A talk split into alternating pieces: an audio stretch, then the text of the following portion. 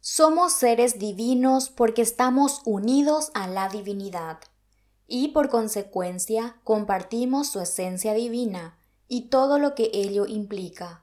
Somos seres creadores, inocentes, abundantes, inmortales y dignos de todo bien. Y por sobre todo, no existe nada fuera de la divinidad. Por lo tanto, nosotros somos la divinidad. Somos uno con el todo. Libro Memorias del Alma.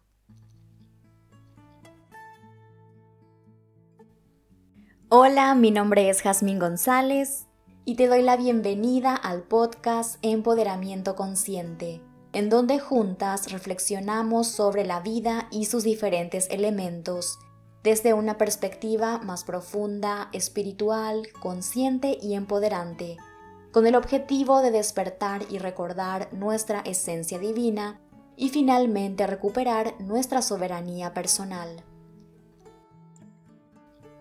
En esta ocasión reflexionaremos sobre la importancia de recordar nuestra unicidad con la divinidad para reclamar y asumir nuestra soberanía personal. La divinidad, la fuente, el origen, el gran espíritu o el nombre que le quieras dar, actúa constantemente a través de ti, de mí y de cada ser en este y otros planetas y planos. Lo único que existe es la divinidad, la fuente o el origen de donde procede la energía de vida. Por eso es imposible que tú y yo seamos diferentes a ello. La divinidad actúa a través de ti en todo lo que haces, en tu trabajo, en tus actividades de ocio, en tus conversaciones, cuando simplemente estás reposando, observando o caminando. En cada instante de tu vida, la fuente está experimentando a través de ti. Tú eres sus manos, sus pies, sus ojos, su olfato, su tacto, su voz en este plano físico, en esta experiencia humana. A través de cada una de nosotras, la divinidad se experimenta de diferentes maneras, formas, situaciones y circunstancias. Por eso, cada uno de nosotros, los seres humanos, mujeres y hombres, somos muy valiosos, especiales, únicos y muy importantes. Cada uno de nosotros, los seres humanos, así como los demás seres que habitan este y otros planos y planetas, formamos parte de un gran rompecabezas en el que somos una pieza única e irreemplazable del mismo. No existen dioses externos a quienes adorar o servir, estas creencias son invenciones de la mente humana que, en los inicios de la historia de la humanidad, no comprendían ciertos eventos que ocurrían en su entorno, o peor aún, fueron creadas adrede por los gobernantes de la época con el objetivo de manipular, de despojar al ser humano de su reconocimiento como ser divino para someterlo a sus intereses particulares. Habrán personas que por miedo a despojarse de las creencias religiosas que por muchos años sostuvieron, seguirán aferradas a ellas. Pero es mi deber invitarte a darte el permiso de investigar por tu propia cuenta y encontrar tu verdad, más allá de lo que las instituciones o los líderes religiosos te permitan. La creencia en dioses externos a quienes debes rendir cuentas te despoja de tu dignidad y de tu poder divino porque al verte a ti misma como un ser de categoría inferior, que puede ser castigado por un ser superior, hace que ni siquiera te atrevas a cuestionarte realidades, aceptando todo tal como te lo cuentan y restringiendo y limitando tu experiencia humana a lo que estos dioses admitan como correcto.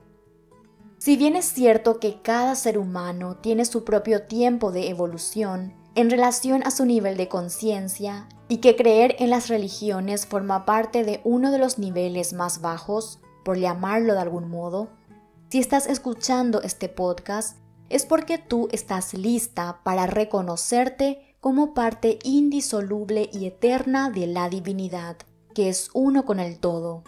La divinidad, la fuente, el origen, el gran espíritu, o el nombre que le quieras dar a ese principio de todo lo que existe, no es un ser o una entidad, es una conciencia, una energía o inteligencia de la cual procede cada alma y a la cual volverá cuando termine su tiempo en este y en otros planos. Cada alma forma parte de la divinidad. Es por eso que se afirma que todos somos uno, porque en esencia es así. No obstante, no debemos confundir que en la forma sí somos diferentes. Es decir, como ya mencioné, cada ser humano tiene un nivel de conciencia diferente y según esto actúan. Por eso no podemos pretender que todos acepten como verdad este tipo de información, ni pretender que podemos convivir pacíficamente con todos. Por esto, colocar límites saludables en nuestras relaciones es indispensable para evitar cualquier tipo de violencia. Se debe respetar el proceso evolutivo de cada persona, sin intentar a la fuerza que cambien de creencias si así no lo eligen o no están preparadas. Lo que tampoco significa que debemos quedarnos al lado de ellas si su estilo de vida ya no resuena o compatibiliza con nuestra manera de comprender la vida. Esto podría implicar soltar viejas amistades, parejas, hobbies, etc., confiando que vendrán a nuestra vida personas y experiencias más acordes a nuestro nuevo nivel de conciencia. Reconocer y aceptar la verdad de que somos uno con la divinidad y con toda la creación nos devuelve nuestra dignidad y nuestro poder personal para asumir plenamente nuestra soberanía como almas y como seres humanos. Porque mientras nos consideremos a nosotras mismas como seres pequeños, dependientes de algo o alguien superior, estamos condenadas a la voluntad de ese algo o de ese alguien, sometiéndonos a libros, profecías o mandatos que nos infunden miedo a pensar o a actuar por nosotras mismas, porque si lo hiciéramos terminaríamos siendo víctimas de cierto castigo. Por el contrario, cuando nos vemos a nosotras mismas como uno con la divinidad y que compartimos sus características, nos damos el permiso de pensar por cuenta propia, de cuestionar la realidad que percibimos, de profundizar en el autoconocimiento y de crear nuestra propia experiencia humana según nuestros propios sueños, utilizando nuestro poder creador. En otras palabras, tomamos responsabilidad de nuestra vida y nos permitimos expandirnos y evolucionar.